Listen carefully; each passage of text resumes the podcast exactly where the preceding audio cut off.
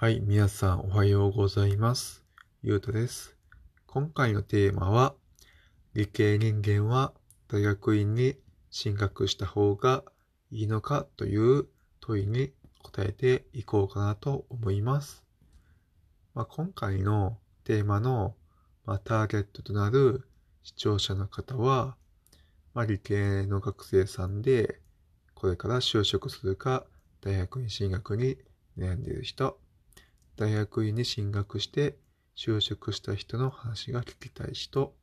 まあ、大学院進学してから就職すると有利なのかというのを、まあ、知りたい人あたりになるかなと思います。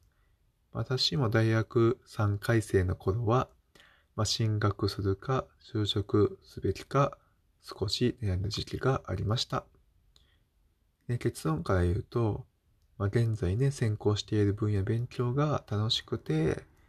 大学4年間で勉強足りなくて、もう少し詳しい内容を勉強してみたいとか熱意ある人は、大学院に進学した方がいいかなとは思います。まあ、ちょっとした注意としては、奨学金を増やしてまで大学院に行くメリットはありません。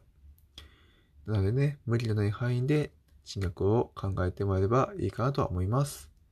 私は、ね、大学生の頃は数学を専攻していて、まあ、勉強したい分野があったので、まあ、大学院には進学をしました。まあ、理系人間は大学院進学をした方がいいよと言われただけで進学を考えている方はちょっと考えてみていいかなと思います。まあ、そういった方はね、あんまり勉強熱心じゃないかなと思うので、就職活動して就職した方がいいかなと思っています。まあ、先ほども言いましたけども、奨学金背負っている人は就職をした方がいいと思ってます。まあ、その理由をね、これから見ていこうと思います。まずはね、大学院生が就職活動に有利になるかという問いに答えとしたら、まあ、これは分野にもよると思うんですけども、まあ、大学院生が就職活動で有利になることっていうのはないです。まあ、私の時はなかったです。私が大学院生就職活動していた時は、まあなんか特別扱いしてもらったことは一度もありませんでした。他の大卒の、まあ大卒、大卒というか大学生の方と同じ、えー、扱いをされます。まあ私の経験からすると、まあ、大学院生の方が就職活動の面では不利とは思っています。まあなぜなら研究内容を説明するハードルが上がるのと、研究が忙しくなると、まあ、自己分析とか企業分析をする時間がほぼほぼ取れないからです。就職する、就職活動する上で、まあ、欠かせないのは、まあ、研究内容ですね。まあ、陰性になると研究内容が難しくなるし、むしろ専門用語ばっかりなんで、面接の時にも説明する時に、まあ、専門用語ばっか使う形になります。私の時は数学だったので、専門用語のね、対応している分野なので、これを素人目線に、えー、掘り下げて説明するというのはもう至難の技でした。少なくとも私は無理でしたね。何を説明するのが難しい分野だったので、まあ、大雑把にしか答えることができませんでした。やっぱ研究が忙しくなると、まあ、自己分析とか、面接対策とかの準備をする時間が大学生と比べると、まあ、取れないので、ブラック企業に入入社してしまう可能性が高いかなと思います。私の時はね、もう研究忙しくて、えー、新卒の時に、えー、最初入った会社を適当に決めてしまって、まあ、案の定ブラック企業だったので、後悔はしています。はい、引率に入社すると大きな仕事をね、任せてもらえるかという問いがあるとしたら、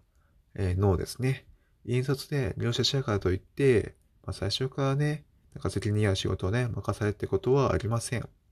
私の場合は、まあ、数学とはね、あんま関係のない IT 業界の企業に、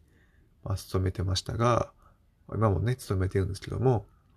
ね、責任や仕事っていうのは任せてもらえないし、まあ、実績とかがないので、まあ、えー、大学生と同じような仕事内容です。大学にいた方ってね、まあ、エンジニアの場合はいきなりね、プログラミングをさせてくれるかとか、システムのね、設計をね、させてもらえるかっていうのは、まあ、ねかなと思います。私の時はね、新卒の時はもう、なかったですね、そういうのは。まあ、分野が違えば、まあ、仕事扱いを受けるんで、学力高いとか、過去のね、学歴とかはもう全く関係ないですね。まあ、社会人になるともうなんかリセットされる感じかなと私は思っています。で、大卒より大院卒の方が給料がいいっていう問いは、まあ、半分正解で半分不正解だったと思ってますね。確かに求人票を見ると、大卒と院卒で同じ金額は違います。新私が新卒で入った入社した会社では、えー、大卒と引卒でもらえる金額の差額は1万ぐらい違うだけです。年収で言うと、まあ損をしてるかもしれないですね。まあ、基は年収のね、観点から見たら引率の方が損をしてると思う、私は思っていて、まあなぜなら、研究を行ってた2年間は、そういうね、週、年収がほぼほぼゼロだったわけで、まあ、大卒でね、働いていたら、まあ2年間でね、まあ、約500万ぐらいは年収あったかと思ってますね。まあ、研究をこうやって2年間でね、障害年収から社会人としての年収がね、500万ぐらい減るわけです。私の場合、奨学金を借りて、大学から大学院まで6年間通って、まあ、借金をね、いきなり1000万することになりましたね。まあ、なのでね、奨学金を増やしてまで大学院に行く必要はないと今では胸を張って言うことができます。はい、これを受けて理系な大学院に進学した方がいいかと言われると、私はどうかなと思いますね。今まで研ことがまとめてみると、研究したい分野があって、どうしても行きたいという人は行けばいいと思います。まあ、それ以外の人ですね。まあ、あんまり大学生の時に勉強が好きじゃなくて、なんか大学に進学した方が有利なのかなという程度で考えている人は、まあ、就職活動して、転職を捨てて、年収を増やす方に、え、思考を変えていった方が私はいいと思います。えー、何度も言いましたが、引率で就職しても特別な待遇をされることもありません。もしはね、損かなと思います。なぜかというと、なんかね、引率ってね、結構会社で馬鹿にされがちですね。なんか大学院まで行ったのに、全然大したこととかね、いきなり言われるんですよね。まあそういった会社では働くべきではないんですけども、まあ引率